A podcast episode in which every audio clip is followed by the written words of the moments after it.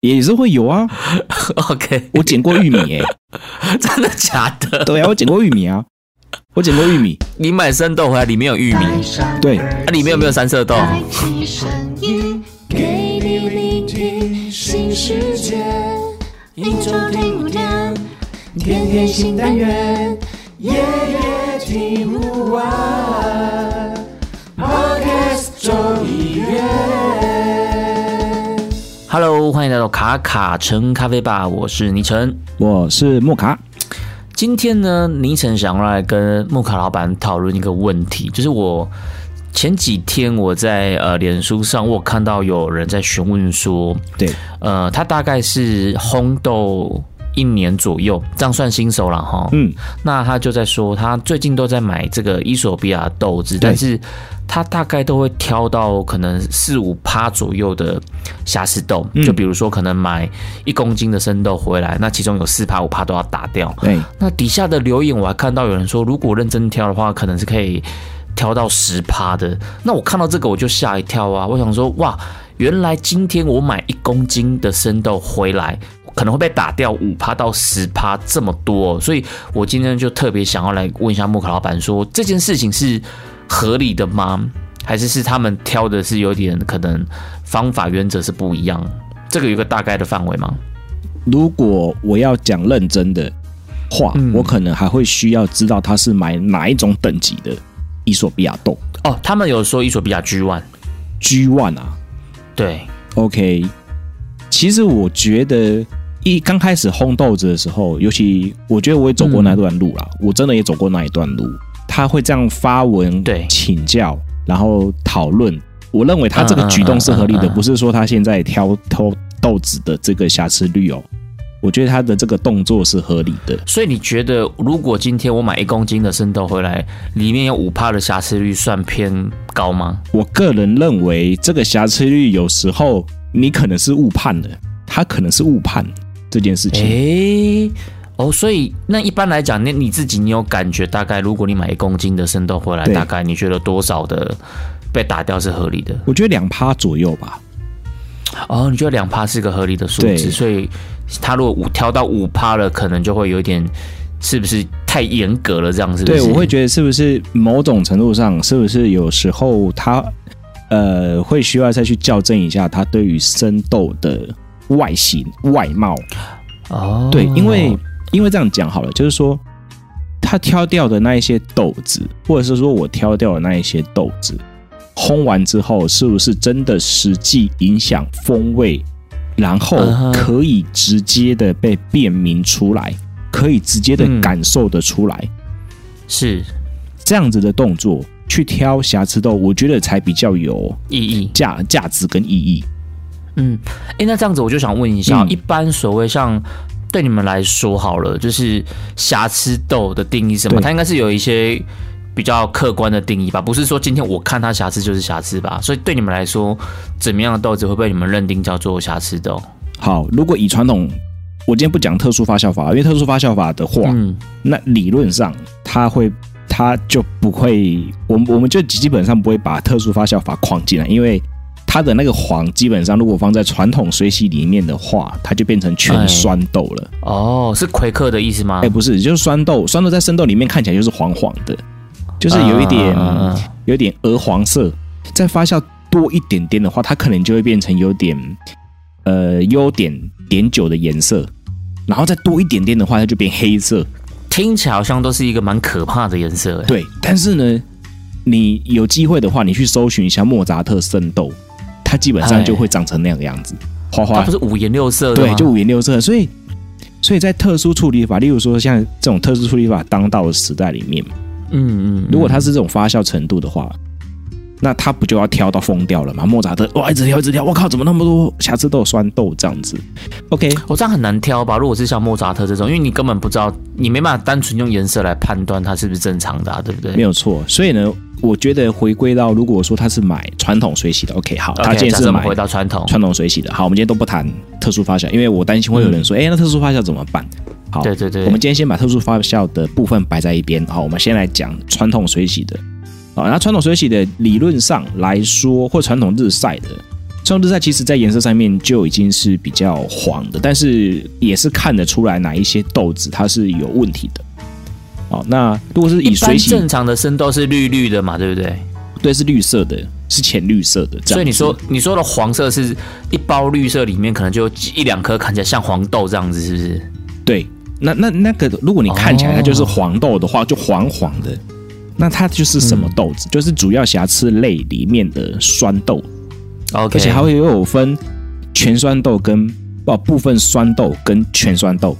我以为是可以拿来做豆浆的那种黄豆。哎、没有没有没有，哦，那那那个如果是是那个黄豆的话，那个叫做什么外来物， OK OK，啊也是会有是不是也是会有啊。 ？OK，我捡过玉米哎、真的假的？对啊，我捡过玉米啊，我捡过玉米，你买生豆回来里面有玉米，对。啊里面有没有三色豆？没有三色豆啦，我那个我应该没有三色豆，但是我确定哦我是捡过直玉接米。拿来做炒饭的呢，可以拿来做营对啊养午餐呢。嗯，那你会变很讨厌 哦。我最近我最近看到一篇广告，对便当广告，他说他的 slogan 是写“我们绝对不会有三色豆对，保证好吃不也讨厌也”。保 证不会有荧光咖喱跟电话线这样子。对对对对对，他们是直接挂那种 slogan 在所在以卖便当。 所以生豆里面会有玉米哦，会啊，哦会会有预这兆，蛮酷因为的。因为他们的处理厂有可能同步都在处理谷物类的东西，比如说五谷你说杂粮类脱脱壳的时候吗？对脱壳的时候啦，或者是他们可能要抛光的时候啊，哦就是因因为五谷杂粮类的机器就是那几个东西通用的而已，对，通用的。对我还看过有花椒的啦，就是一样哦，一样是五谷杂粮类去哎去做分级啊，或者是抛光，或是他们需要去做一些处理的时候，他们机器都同一台，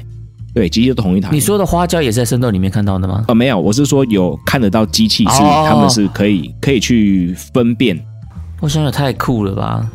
对，但是诶，产国应该是没有有花椒的啦。不过我看过玉米是确定的啦，嗯嗯嗯嗯嗯，对我捡过玉米，那也也有业者是烘完豆子出锅之后发现怎么有爆米花，也是因 为有玉米。嗯就在红豆的时候出来了，哎呦，那保密一旁，哎、那有爆米花，哎、怎么有爆米花这样？哎、嘣，哎、爆米花，哎、哎，这很有 hello 趣耶，这很有趣哎耶。对啊，那这个是很确定的嘛？那这样子的瑕疵在在生豆里面，它就是确定是外来物。 OK，所以刚刚讲到有外来物，然后还有酸豆，那还有什么？还有就是我们在挑豆子的时候，可能会看到全部都是黑色的，一整颗黑色的这是发霉吗？它叫做全黑豆，就是发酵过头了。哦它全是黑的发，酵了哦。OK，对，发酵到一个极致，然后就整颗黑黑的这样子。嗯嗯嗯对，这种是这种是呃，其中一种也是主要缺陷的。对那另外一种是，我也曾经烘过，这都代烘的啊。我我代烘的时候，我有看过蛮多奇形怪状的东西嘿，一起出来的。对，那有一些是干果啊，我烘完之后它变成大干果，什么意思？就是它就是一颗没有脱壳的，它就是一它是日晒豆。OK，嘿好，那就是整颗一整颗咖啡豆已经熟哒，你知道吗？就已经干燥了，嗯干燥到那一个程度。然后他们可能是处理厂的问题哦，他也没有做好分级，然后就就独独就那一颗，对很幸运的就那一颗一整颗干燥的呃咖啡果干果哦，你你有兴趣的话，你去打你在 Google 去搜寻咖啡干果，它就是一颗像是你是你是说它还带着果肉这样子是不是哦，它果肉已经干燥了，它已经干燥了 OK，它就是一整颗干燥的东西就，像我们在吃葡萄干一样，就是它是塑大一啊这样子的哎、一个这。塑搭的，哎、 OK 整个塑搭的，对，那它也会一起，这我有烘过，就一出来，哎、怎么那么大一颗，我吓一跳，发生什么事情嘛？这样，然后才看到，哎、那是一整颗的咖啡果，那这个你可以拿起来吃看看吗哎、？我是没有那个勇气啊的、 哦，真的哦、我想说不是就对跟对对葡萄干差不多吗？ 不是不是不是，我没有那个勇气，哎哎梁静茹给哎怎我么哎我也不要，你知道吗？还是什么蓝莓干之类的？不是，它，它就是一颗果干，就是例如说我们去买香料的时候，可能会有一些什么，对啊，呃，那那那种那种果干的样子。我知道，而且我知道它不对是所以我在湿想的说，它是它是一整颗一般果不是球都会吃这种果干吗？如果它是新鲜的，我会吃啦。但是它已经 OK 漂洋过海，然后然后也跟这些嗯哦，豆子也很是多很多哦，嗯灰尘、细菌混在一起之后，我是我真的没有那个勇气，不管它是光凉的还它是是凉性天的然我都果没有干，的就对了。它应该不是果干了，它应该是它很硬诶、欸哦，是哦，它很硬诶、它很硬哦。就是你要拿石头去敲它才会碎掉的那一哦，哎种。真假的？对，它就是一整颗的咖啡果。那会？臭吗？不会臭，没味道啊。啊，没没有味味道。OK，对，没有味道。对，那或者是有一些果皮羊，还有羊皮壳的，嗯，就是种子外面还有一层壳的，这个也有挑过。 OK，对，这是主要瑕疵哈、那还有一些是比较严重的重蛀多，例如说可能只剩下半颗咖啡豆的，这种的多吗呃，巴西的比较多。 ？OK，重蛀豆。对，严重重蛀多，但是基本上通常会归类在商业豆里面啊，就是我们在看到这个豆子的时候，它可能已经蛀掉一半了，嗯嗯，对嗯嗯，嗯整个被咬精掉了品这豆应该样比较子。不会。精品豆理论上比较少看得见，那如果看得见的话那有时候是这样子啊，因为生豆来说，以产地来说，或者是以 CQI 的标准来说，它是用三百五十克去定义的，嗯，所以如果今天我去挑一公斤，然后出现那一颗，对出现了一颗，我不能说它不是精品哎、 ，OK，因为它是三百五十克，一颗就不算精品，但如果是一公斤里面一颗，好像就在合理范围内对啊这样。对啊，对啊，在手背范围内呢，我不能这 OK 样讲说它不是精品呢。欸它如果出现三颗，我就可以，我就可以去干掉业务了，说哎、h e l l o 哎，对，对啊，但是通常不是啊，通常不会啊，对，所以这个是我觉得严重瑕疵都有是有这个部分啊。那其实它有人会说霉菌痘，嗯，就是豆子整颗有一条一条一条白白的，我说实在的，那个真的很难看得到，哦不容易看出来。不容易发现。 OK，超难发现的。对，所以有时候是他挑果子，或者是说他挑生豆的时候，他第一个一级瑕疵豆，如果我没有挑到，或是说哎、诶只有捡了几颗，那可能那一两颗的重量真的非常嗯非常非常小，就是你放到那个微量秤里面，可能就零点零二克，嗯嗯，嗯不是嗯嗯点几克这样子。OK，好，那如果说有次要瑕疵的话，通常啊，我因为因为有时候它可能只是被机器敲到，会有一条痕迹，就抛光的时候会被机器划到，嗯嗯，对，嗯那豆子就会有一条割痕，或者是被压扁的，这个会比较常见。对，压扁、嗯 OK 破碎的，就是哎、诶原本我们咖啡生豆可能是长长成长成呃我们印象中那个样子嘛，就是绿色的，然后有点弧度啊这样子，像有点像对金龟子，只是是绿色的这样弧度而已哈。嗯那它可能会挑到这种，那再来比较常见是贝壳豆，尤其在肯亚。对，它就是它就是你拿到的时候，你是可以把它拆开来的，一颗豆子变两颗，这样变魔术。对，嗯嗯嗯，对这这个种感觉贝壳在熟豆豆也蛮常看到的啊。对啊，啊，这种其实熟豆有时候是因为炸裂，然后就哦爆开了这样子。对，那生豆有时候其实在肯亚是也蛮常见的，也蛮常见的。这些东西如果说一公斤里面，因为我刚刚讲那些次要瑕疵，如果是有果皮或是轻微虫蛀豆，有时候嗯其实会放过它，你知道吗？哦，就会觉得得说，哎、好，它其实因为有时候或者是真的看不到，因为豆子是两面的，你知道吗，有时候它住在，嗯对，它有时候它咬在，就是说虫蛀豆，可能只有咬一个小洞而已，一个小小的洞，然后你看不到它在背面，那你在挑豆的时候只看到它的正面，那有时候就看不到嘛，那看不到就真的会把它拨过去了，因为我们的人眼没有办法那么快的去辨识的正正正反面都可以看得那么清楚啊。那像对啊这样子的这种，不管是呃虫蛀啊，或是贝嗯壳这种的，你刚刚说算二级瑕疵的，是不是？对，当然是二级瑕疵了那。像这个，如果它在烘完之后，会比较容易看得出来吗？还是其实也是不容易看出来？呃，通常是没有那么简单看得出来的。嗯嗯嗯嗯，对，因为如果要烘完比较能够看得出来的，我认为可能就只有贝壳豆或者是 OK 未熟豆。嗯，葵科豆算未熟豆吗？诶、我认为算是比较未熟的一种果子。嗯但是未熟豆，未熟豆在生豆的时候，你基本上是很难去发现它是未熟豆的。对嗯嗯嗯，对，除非它很小颗，然后银皮整个搂在上面，然后你有认真的去发现它，才有办法去找得到这种未熟豆。因为我们在三百五十克的时候去挑选的时候，其实很难去挑得出来，除非它生豆、呃生豆经过这一关，然后去熟豆打样，哎，发现它有一颗葵科豆，那就是居居了。葵科豆一般是在生豆的时候挑，还是在熟豆的时候挑？在熟豆的时候挑啊，哦，因为它如果对啊烘了之后，颜色就比较明显，是比较没有上色的感觉嘛，对不对？，对，就糖化、糖化跟焦糖化的反应不足，嗯，就颜色然后啊就是浅浅整颗的，对，整颗超黄的，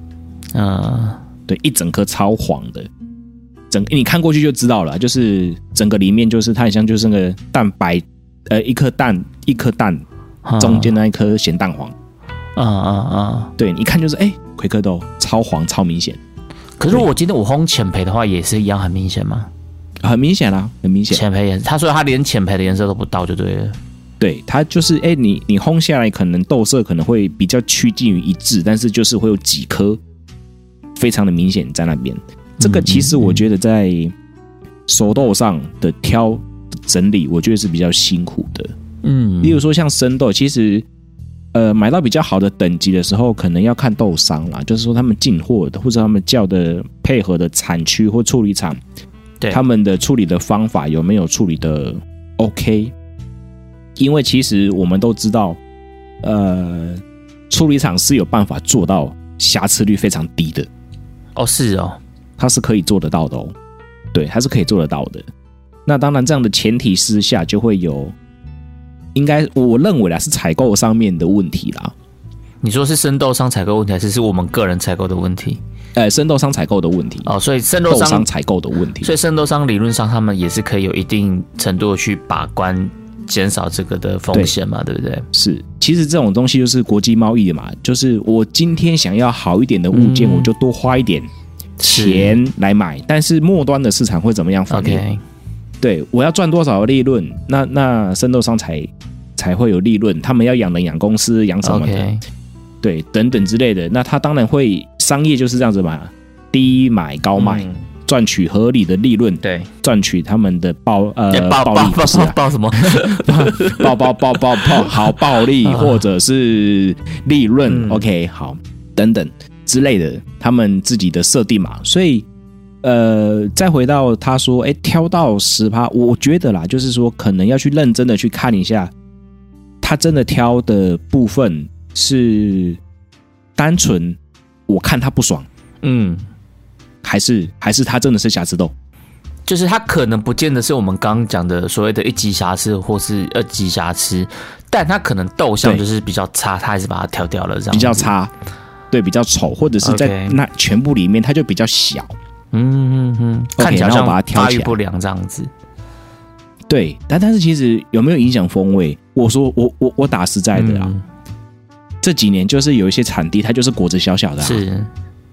可是风味很强，怎么嗯办？嗯嗯嗯，所以大小其实不等于风对味啊嘛。，它果子小小，可是风味很强。这种豆子我我现在会避开来买的原因，是因为它虽然不到，它虽就烘完之后它不到，它不到葵克豆，嗯，它不到鬼克豆，但是它上色的均匀度就比较差，哦，风味上嗯，哦也算很 OK 能接受。不过它就是，例如说，好，我今今天呃烘焙的人，他用眼睛挑跟用机器挑，嗯他可以把色值拉到趋近一致的时候，它的风味会越好，嗯，就很它风味会均匀越了好，就很均匀，那风味会越强。这样的前提之下，嗯呃，有一些小豆种，它的上色的机会，或者是它的呃说细节一点是熟果率的问题，就会比较，嗯我个人认为比较不足。 OK，对，在熟豆的时候会反映出来，可是这些在生豆你是看不出来的，因为它就是那种颜色。嗯嗯嗯嗯嗯，对，那顶多就是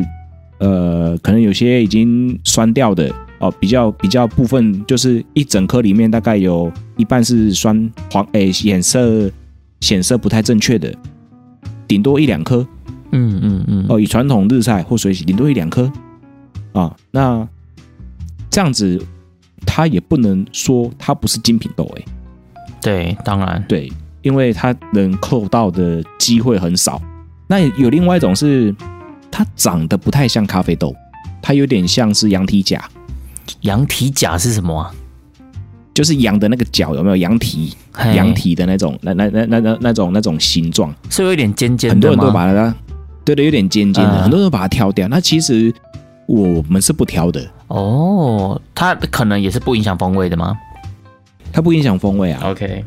不太会影响去风味上，它只是长得不好看，嗯嗯嗯嗯，丑丑嗯，嗯的，然后可能跟自己认知嗯的咖啡豆不一样那。个样子，咖啡豆不太一样，但是它其实基本上是没有问题的。 OK 有问题的可能破碎豆啦，或者是切割豆还比较有问题，或者是贝壳豆还比较有问题。嗯嗯嗯嗯嗯，对，但是很多人会把那个比较有有点尖尖的那种豆子把它挑掉。我个人认为那个其实是不用挑的，因为规范里面是不用挑的啦。那我我觉得，呃，真正在在挑豆的时候，我觉得是可以先照着规范走一遍，嗯，嗯你会，发现其实世界很美好，农民很辛苦啊。嗯或者是直接把那些豆子收集起来去直接喝看看呐、也许它如果真的没那么影响风味的话，因为其实我看过一个说法，就是其实有人是说，如果今天把葵科豆放到里面，其实你也不见得喝得出来。要那这个东西就变成说，当然今天我们如果是要比赛啊，或是要干嘛干嘛的时候，你当然是要用最严格的规格嘛。可是如果你今天其实也不是要比赛，不是到那么的严谨的时候，可能盲测你也不见得喝得出来的时候，那好像条件就可以不太一样。葵克豆，如果我是觉得葵克豆如果能整理的话，因为其实葵克豆不多。以、如果说我今天烘、嗯呃水洗处理法啊，或是中美洲的话，那其实一看就看得到了。对，对，那个是可以调掉没有问题的。当然，我会觉得说，如果能尽量整理葵克豆，就整理葵克豆。那有一些只是上色不足的，嗯上色不足的，OK。我曾经有做过一个实验，因为我买了色选器之后，我就北蓝 嘛，对不对？新玩具，我就北对新闻就就北蓝，然后我就把我就设定一个数值，我把比较成熟的那一批打下来，然后比比较不成熟的上色比较少的那一批也打下来，对，然后两份分开同时背去杯测，嗯，分开杯，OK。那然后我发结现果，嗯对，结果就是收果率比较不好的产地，它如果混进了比较多这种未熟豆比较多的，或者是成熟率比较低，但是你也不能说它是瑕疵豆嗯的、嗯嗯嗯嗯，这种豆子的话，它的确会影响一些风味，这风味确实表现的会比就较是差。对，风味表现比较差。 OK，对，那我我打的比较集中的，就是我把色值调得到一比较一致的，上色率比较好的，对，这一批风味就哇惊为天人欸嘞！我终于喝到所谓豆商上面的、哦呃，描述的豆丹的味道。但因为你是但是百分之百的手果跟百分之百的颜色比较浅的嘛。但如果老实讲，你今天可能比如八十二十的时候，你真的你也很难可以分辨得出来吧？混在一起的话呃还是喝得出来， ，OK，哎、没有经过训练的喝得出来。嗯嗯嗯我还这样讲，经过训练的其实是可以比较清楚的分辨得出来哦，这个这一这一款豆子它可能有某种程度上的瑕疵风味未成熟果的。对未成熟果的几率高，但是它不到瑕疵风味， o k 哦，称不上瑕疵风味，它称不上瑕疵风味，因为瑕疵风味是怎么样？你喝进去就有一股什么橡胶啦、土味啦，嗯，然后臭掉的木头啦，或者是喝进去你怎么会发现？哎，我今天去很像怎么在看耳鼻喉科？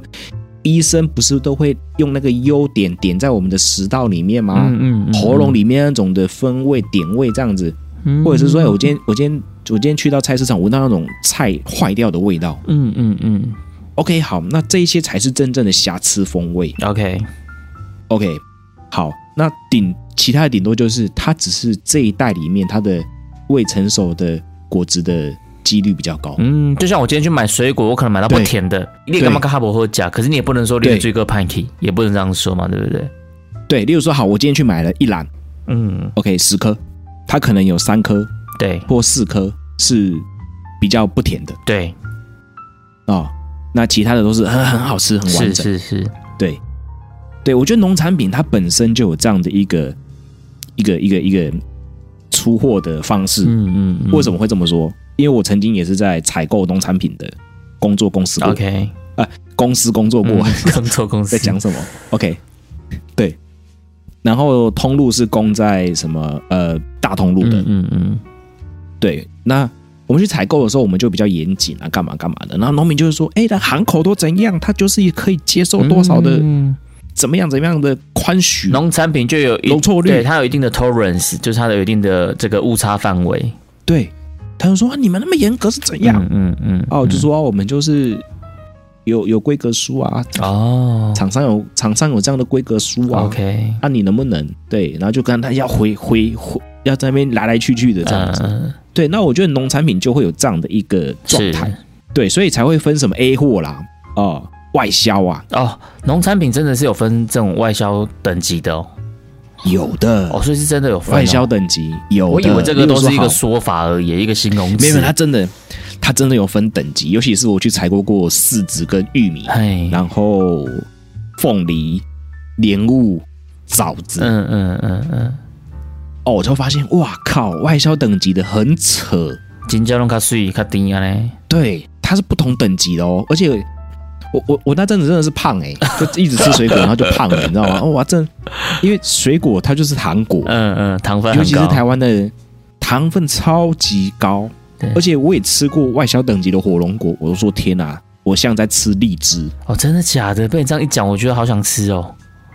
那很扯哦。香蕉也是嘿，外销等级的，那个都很扯，扯到一个翻掉，就很像吃进去，有点像是啊小当家，不知道大家还看不看，可能不看的，呃，可能还是只能小当家了啦。对啊，或是美食的俘虏有没有吃完，然后整个画面就噔噔，嗯对，开始跳舞了。了，然后后面就有龙对啊跑出来了。对啊，对，非常的绚丽的那种的。OK，好。然后我就发现，哇，农产品很像是有这样的一个规矩、潜规则吗？所以把它 OK 放到咖啡来讲，其实就差不多等于是这种竞标批次的，对不对？对，那我就可以去理解了，你知道吗？嗯忽然间，我我在某一次我跳跳跳跳，我就想说，哎，我曾经有一段工作经验在跟农产品有相关，那咖啡会不会也是这样子？嗯，对，那我就买过，因因因为现在就是买过比较好的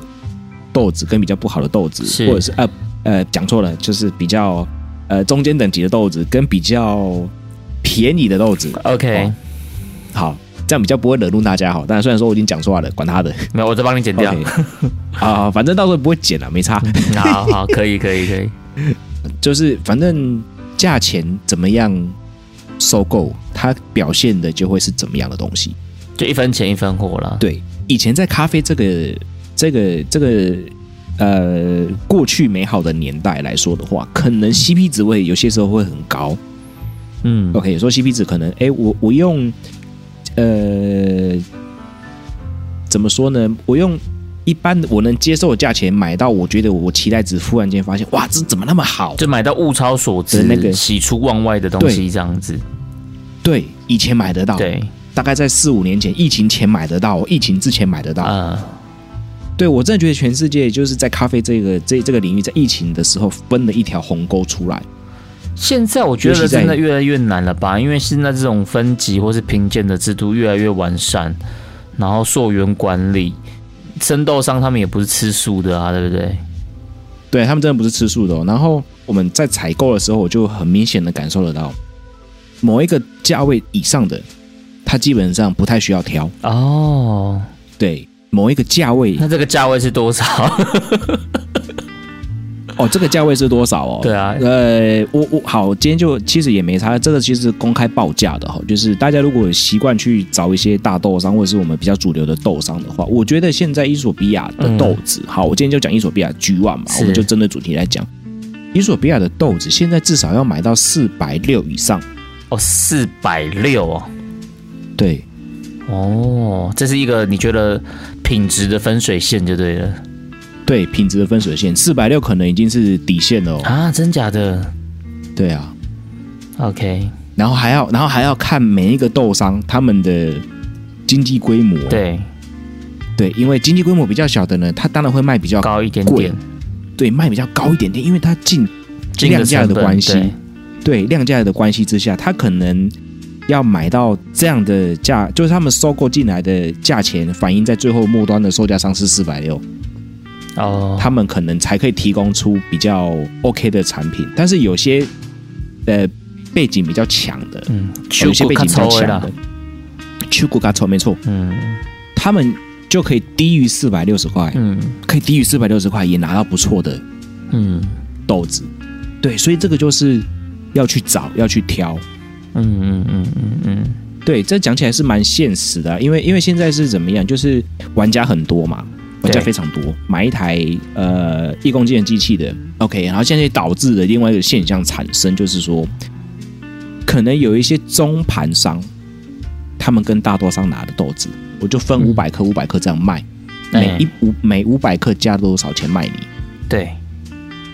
，OK，或者是说他买整袋的价钱，然后呢一公斤一公斤卖你，把它拆装拆分，把它拆装，啊嗯对，分装。好，那这样子的前提之下呢，有可能因为这中间的模糊过程就很多喽。对，因为中间经手太多了，对，第一个产区经手了，对然后生豆商这但产区跟生豆商没没什么问题嘛对，那有可能中盘这边是给你搞怪啊，是我就有遇过啊，哦，真的哦，我我就有遇过啊，对啊，或者是说，哎、就是可能区域性里面可能有，例如说好，整个整个高雄市可能有几个人是采购力很强的哎， ，OK，那他也兼着去分生豆，嗯，那不够的时候怎么办？例如说好，我混一今点天 A 别的也买东了西，进去吗？混一点别的东西进去了、啊哦，，真的假的？对啊，我们也遇过，我有遇过啊。哦我，就当场跟他说不对哦，这豆子不是这样子的。哦，被俩包是不是？被俩包？对啊，然后他就说，哎、那他可能拿错了哈。我心里就想说，哇啊你最好是你拿错哈，真的，最好是你拿错哈。怎么拿错都不会拿到对啊，一因为季，对 啊，好希望他拿一季给我哎。不小心混到一点一季。对啊，这这，对啊，这是一个很很很现实的状态。所以他说，哎、瑕疵豆有挑到是不是呃五趴到十趴？其实我会比较建议的是，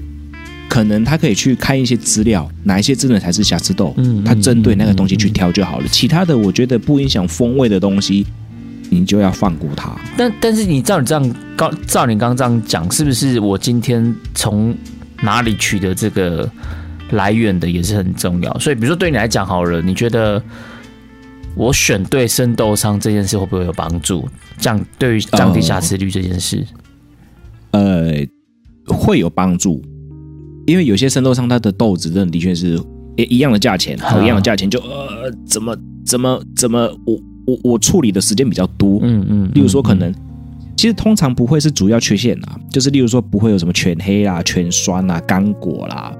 然后严重重蛀啦，或者外来物。我买到 G one 等级的时候，其实这个东西嗯顶多两公斤、三公斤，甚至一袋出现一个，嗯嗯嗯嗯嗯那其实不为过了嘛，就不是什么大问题啊。因为它是一袋出现一个的话，嗯那其实合理诶范一围袋内二十公斤呢、非常合理范围耶、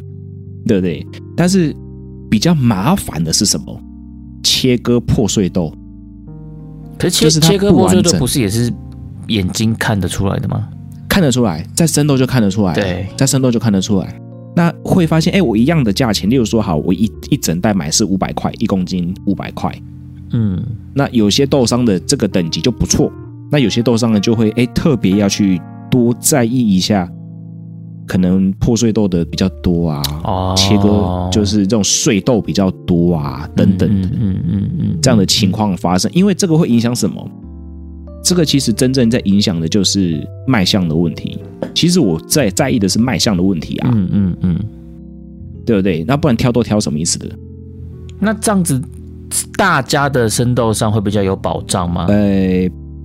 伊索比亚去年是蛮呃，二零二二年是蛮惨烈的啊、可那个是因为它产区的问题啊，对不对？这应该不能算是生豆商这边的问题。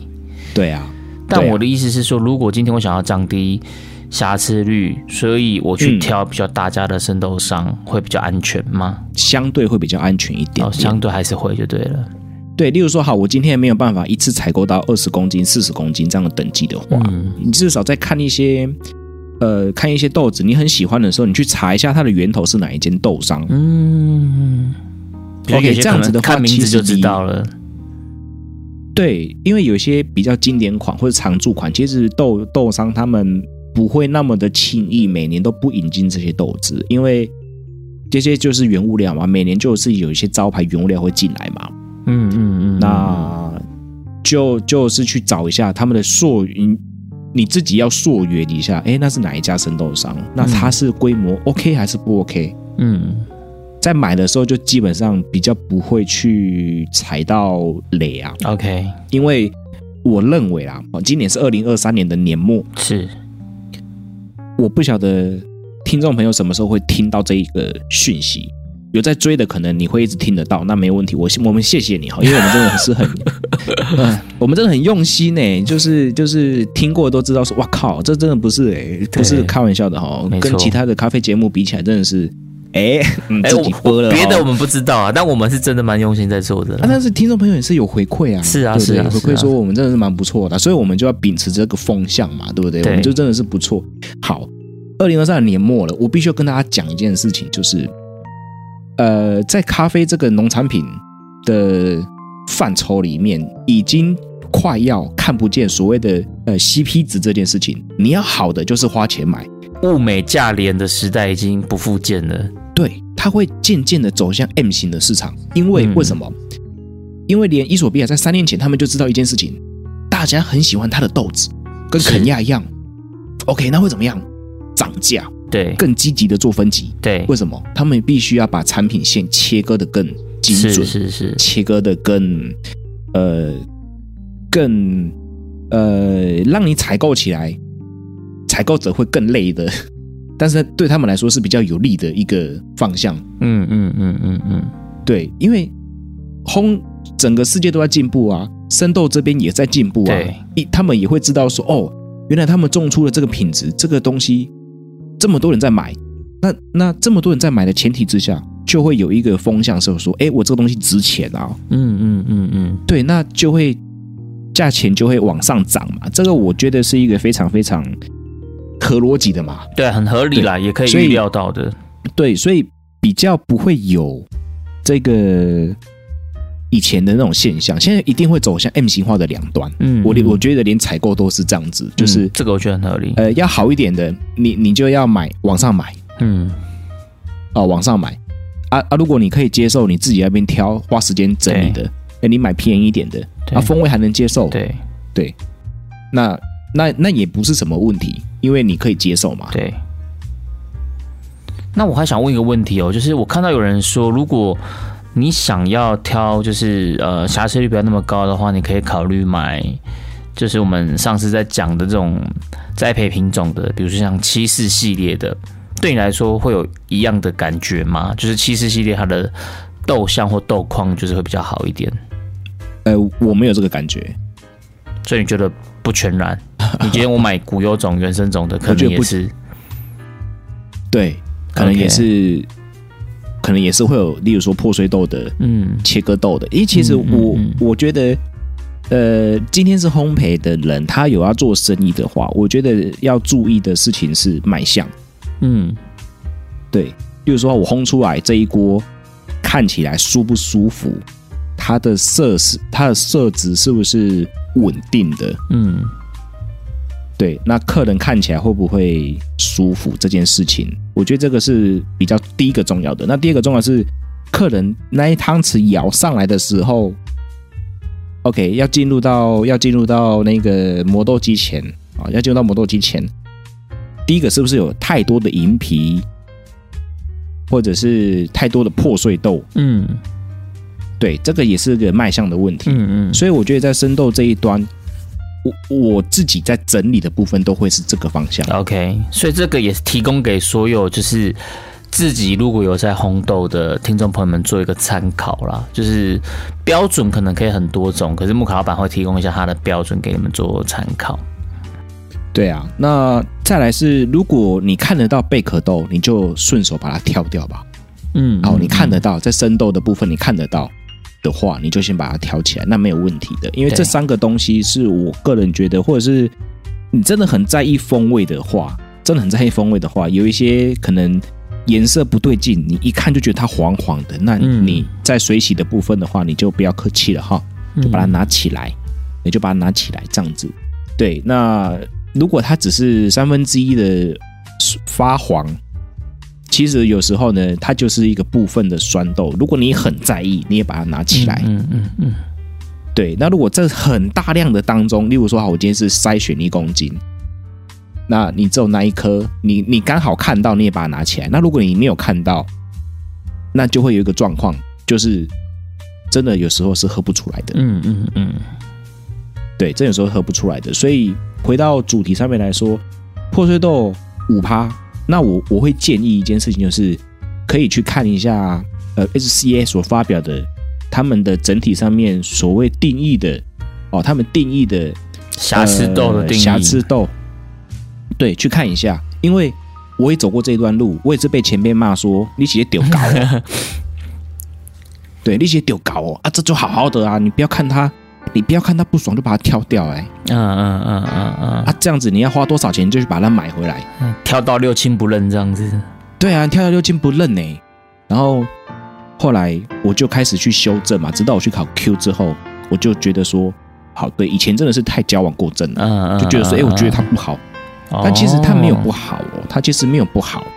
对，它只是可能我觉得它不好，但是人家的规范里面并没有觉得它不好哦，哦就是重新去认识一下到底什么是可以挑，那什么样的豆子，它其实可能也是一种。缺陷美虽然看起来有点缺陷，但其实它的内在是还是很很是很有 OK 的风味的这样子。对，那我一直在讲破碎豆是一个重点是，如果你真的买到一间，或者是说你买到一个豆子破碎豆太多的，嗯那就请你不要再去买，就换家啦请你谨记，对，请你谨记那个产区，请你谨记那个处理厂，就不要再去哦，碰。我以为你是说谨记这个生豆商嘞，哎也可以，因为这个生豆商应该也要帮忙把关 的啊。哎，对啊，因为现在其实我知道有些生豆商其实有时候是没有去到国外嗯去、去看产地的，他们是嗯透过、呃一些贸易的管道，然后拿到一些样本。嗯嗯嗯嗯嗯，哦，那拿来烘一烘，喝一喝，觉得可以就拿就就进口来卖，因为对，进口很简单，报关啊、然后然后那些资料传传嘞，报关的进来就入港了，哦，有管道都可以处理，哎，然后就赚钱哦钱有。管道有钱都可以处理，对，就赚钱钱，对，嗯，但是好或坏，生豆的样子好或坏，其实生豆商如果愿意去管理的话，我个人认为他们是可以做得到的啦。嗯嗯嗯嗯对，他们是做得到的。所以呢，说，哎、你挑到五趴十趴，第一个要去认识一下，哎、我是不是真的挑挑的比较严嗯，格，太严格了啦，然后或者比是阿月还严格，或者是对啊，或者是走在走在一个比较极端的挑豆的呃逻辑里面，嗯可以可以去看一下规范是怎么样的。杀红了眼。，对，杀了七天七夜都不眨眼的话呢我就问你眼睛干不干？ 对啊，我就问你眼睛干不干嘛？我挑豆这样，我眼睛都超干的。我每次都觉得挑豆子的时候，哇，眼睛超痛的。我就是因为眼睛超痛，所以我才买了再去借钱买 摄买买了摄选机嘛。新玩具啊，，对啊，因为对，但是有了摄选机之后呢，就上天堂了啊，就风味也提升了。不过成本真的高，哦、成本真的高。嗯，然后我才发现啊，原来原来熟豆的风味值区间也跟我们我以前在采购水果是一样的，可嗯能有有有分如 A 果真的 A 要拉货到那种的，等级，对对对对对，就打完之后，我的我的等级可能就变成外销等级了哦，打完之后变成外销等级这样。对，这熟豆的部分啊，那生豆的部分呢，就是如果真的你一直遇到，一直在买的时候，会发现怎么奇怪，这破碎豆这么多，嗯，或者是严重重蛀豆啦，或者是重蛀豆可以让你看得到四五个洞啊，三四个洞以上的很多，嗯，怎么叫很多呢？二十颗、三十颗啊，一公斤里面二十颗、三十颗，那就很惊人了。这感觉哦就已经绝对不是精品等级的啦。对啊，那这样很惊人了，你知道吗？严重破损，例如说可能去掉三分之一的头啊，嗯啊嗯，或者是说你可以看得到那那你你这样一拨开来，你就可以看得到，在你可视线范围内，你就看到诶、这种这种虫蛀豆严重的四个洞以上的，嗯大概有二十颗以上。嗯 OK，那那这个部分就谨记好不好？谨记、啊谢谢再联它络了可能就是有问题的产区。对，谢谢再联络，你就不要再以后不要再碰了。嗯嗯，对，大概会是这个角度啦，就是先去认识规范，确定自己没有挑错。对，因为十趴真的很多哎、欸 OK，对啊，因为我其实我一开始会想要聊到这个主题，就是因为我在想，天哪，所以我买一公斤回来，我可能就是要被打掉一百克的生豆，然后最后我再用对，九百克去做，因为九百克出出来，你说啊因为烘焙可能会烘焙的一些打掉的啊，所以你最后买一公斤回来，可能真的变成对啊，熟豆不到八百克的感觉。欸有可能哦、嗯有可能哦、因为因为还要看失重比嘛。嗯嗯，就哦是对烘了，完之后对对，因为它还会是脱水，烘焙是烘焙是干燥的过程，嗯所以水分会脱掉，嗯那重量会变也是轻。对，所以通常不会啦。我我曾经有遇过，就是真的是二二年的时候，我买了水洗，然后某某一家厂商的，的确破碎豆有点吓到我，啊我一公斤挑了三四十颗哦，破碎豆，嗯对我就我就直接跟他们反映了，我说你们应该要去跟处理厂好好的讲一下，嗯对。这个真的是浪费时间，因为第一个它风味很好，嗯，它风味很好，但是我卖相不好，对，对，这个我就对于一个正在经商的状态之下，嗯嗯嗯我就会去 complain 这件事是情的。是是是是，对，因为这是不 OK 的，二三十颗一公斤，二三十颗。对，这是破碎豆而已，还不含其他的。嗯，其他再挑一挑吧。对，因为我觉得我我通常会挑到四五公斤的时候才会有二三十颗。哦，但这个一公斤就挑到了，对，所以你说那个比例就比较高嘛，嗯那我就觉得说这个、这个问题比较，因为其实我觉得在两趴以内应该说还算是一个合理。可以可以合理啊，容许啊，因为一公斤两趴才多少啊？对，对啊，乘以零点零二才二20十克克而已，这还蛮合理的啊。嗯嗯，对啊，有时候是不到二十克的哦，可能有时候一公斤我只捡起来大概三到四颗而已。哦，那很少哎、对啊，很少，而且是什么等级的，你知道吗？是什么等级的？有时候可能是商业豆等级的哦，哦、真假的？对啊，那你要不要把这个头上介绍给大家？没有，啊这是呢，大家都找得到了，这哦大家找私得讯到啊，这样私子。讯啊，对啊，大家私讯，想如果你想要想知知道道的的话话，我们在内对啊，心，你想要在知内道心，，对啊，你想要知道哪一些生豆是梦卡老板比较常采购的对，，白名单，就对啊，把名单讯息给我哈，在节目上面你就是呃跟大家讲这样子而已。 OK，对，好啦，对，二十克很少啊，对啊，好了，那今天这一集呢，就是我们就是请木卡老板来跟大家分享一下。其实我们最近这几集都一直蛮围绕着呃挑豆啊，或者是选豆这些主题来分享。那因为我觉得我们现在可能呃对卡卡城的听众来讲，可能多多少少也都是一些比较涉略程度比较深的，所以我们今天这几对集都是在分享一些可能是你在日常生活中会遇到的一些问题。那希望木卡老板今天给这些很宝贵的经验哦，每个人都能够在这里面学到一些你自己的 pebble，不管是呃瑕疵都有定义啊，或者是其实你有时候真的放过自己一马，也放过自己的眼睛一马啦，就是不用那么严格。对啊，对，对。好，那就希望今天这一集的内容对大家也是有帮助的。那我们是卡城咖啡吧，我们就下周再见喽，拜拜。 ，later。